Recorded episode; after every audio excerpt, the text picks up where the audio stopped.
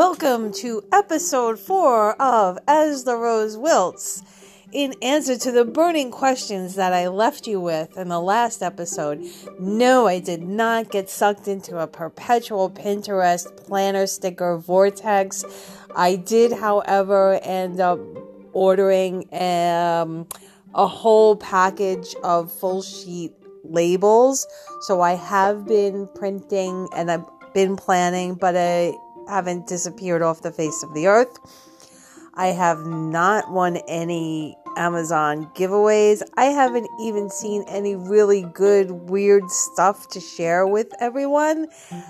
Uh, it's since the holidays, it's actually been rather boring on the Amazon giveaway site. The the closest weird, possibly not even funny thing that I saw fairly recently was a seven piece ingrown toenail correction set with emery board, which was just kind of bizarre. Um, but that's it. I mean, it hasn't been very interesting. So, but I do want to share any weirdness that I find. So I will either share it here in the podcast or if I can post a link to it on the Facebook page at facebook.com as the Rose Wilts, I will do so so that you can see it and experience it live for yourself.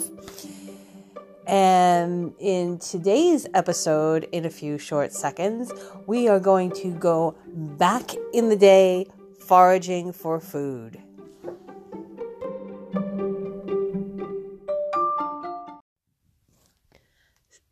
Some of you out there listening may know this and some may not, but I grew up in the late 60s and early to late 70s. Well, I was in high school in the late 70s, so I don't know if that counts as growing up.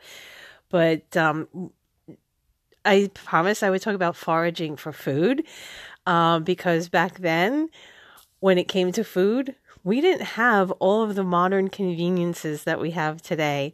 We didn't have microwavable anything because microwaves hadn't even been invented yet.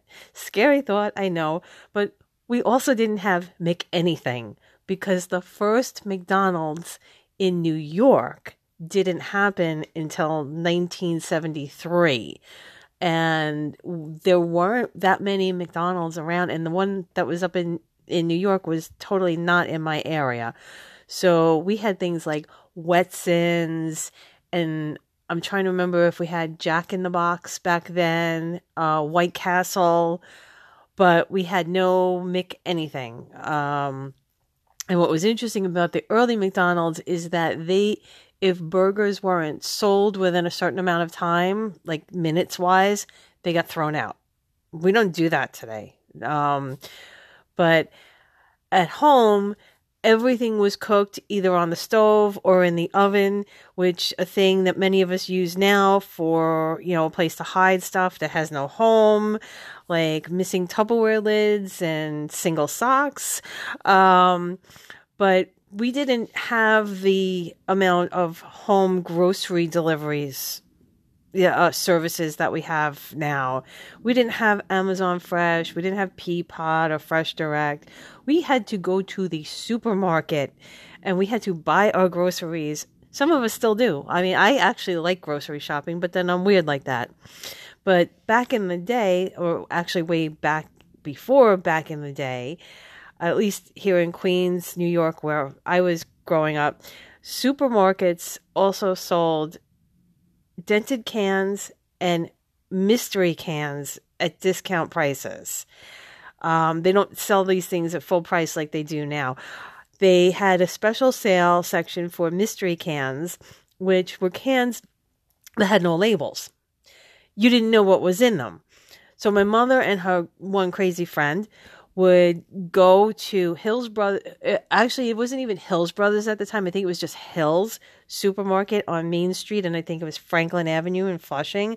And they would look for mystery cans and bring them bring home a box of mystery cans, and we would store them in the vestibule down in the the basement in the in the back entrance to the house where it was cool and dry and one of the things that we got to do as kids, which we, for some sick reason, considered a treat, was to go down to the basement and pick the mystery can that we would have with dinner.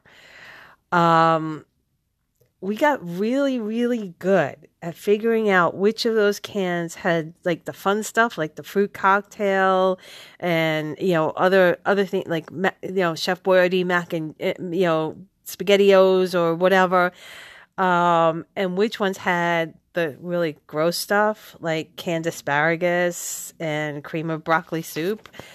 Uh, we got really good at identifying mystery cans, but you know, we also didn't have the food delivery options that we have now. I mean, there was no such thing. I mean, we didn't have Grubhub, we didn't have Seamless. Half the time, we didn't even have delivery. Um, in way back in the day, you know, there was no such thing as takeout. We had to go out and hunt for our pizza. Have you ever tried to catch a wild pepperoni? It's really tough. Uh, seriously, um, no, no, seriously, it was tough. Seriously, pizza was one of the the easiest takeout delivery options because ordering a pie back then was so much simpler than now because there were only a few choices available. It's like you want regular or Sicilian, there was no thin crust anything. Plain top or topping. And there were only four toppings sausage, pepperoni, mushrooms, and anchovies. That was it. There was no such thing as a broccoli pizza. Thank goodness for us kids because that would have been a nightmare. Um, I could go on about my nightmare foods from childhood, but that'll be a whole separate episode. So we'll discuss that some other time.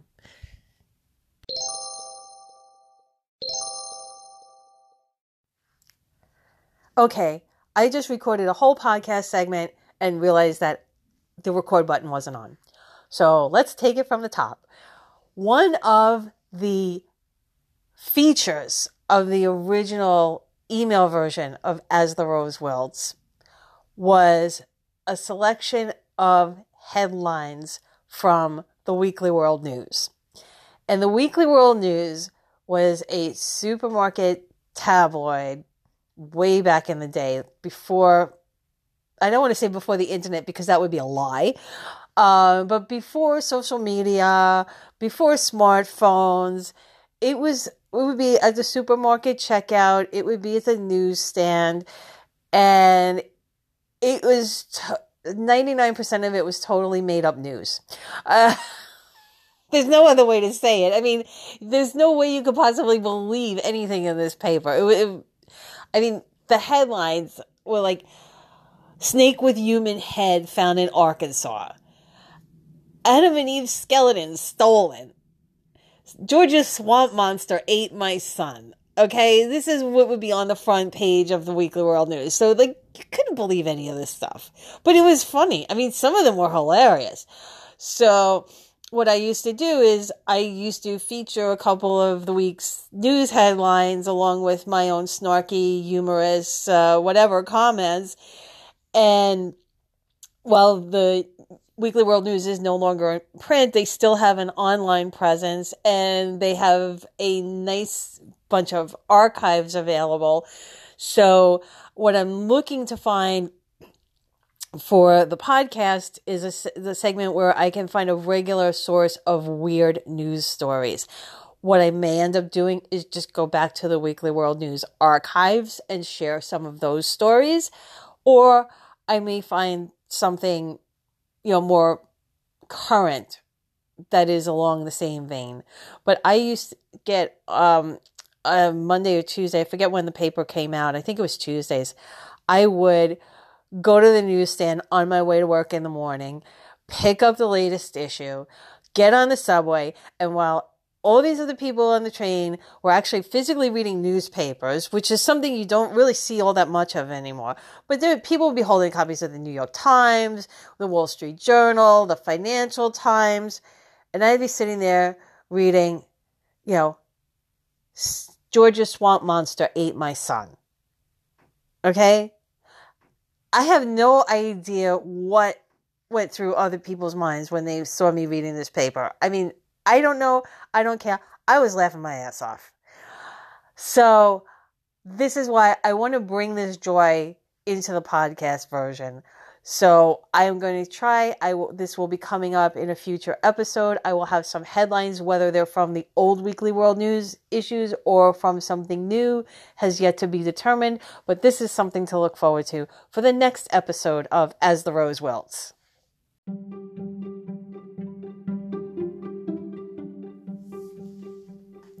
Will our heroine finally give up on her Amazon giveaway addiction? Will she succumb to the lure and temptation of a broccoli pizza? Will she satisfy her cravings for a weekly dose of weird news headlines? Tune in for the next episode of As the Rose Wilts for the answers to these and other questions. And if you would be so kind, please consider sharing this podcast with your friends and family. Thanks.